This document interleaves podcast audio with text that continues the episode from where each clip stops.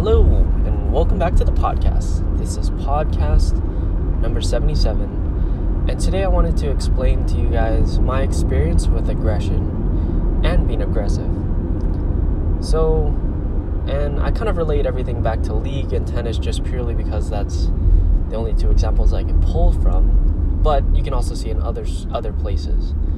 But for my example, in League of Legends, you can play super passive or you can play super aggressive. You'll notice that people who play aggressive tend to get more kills, tend to win the game more, just purely due to the morale shifting and also leveraging down on the kills that they do get.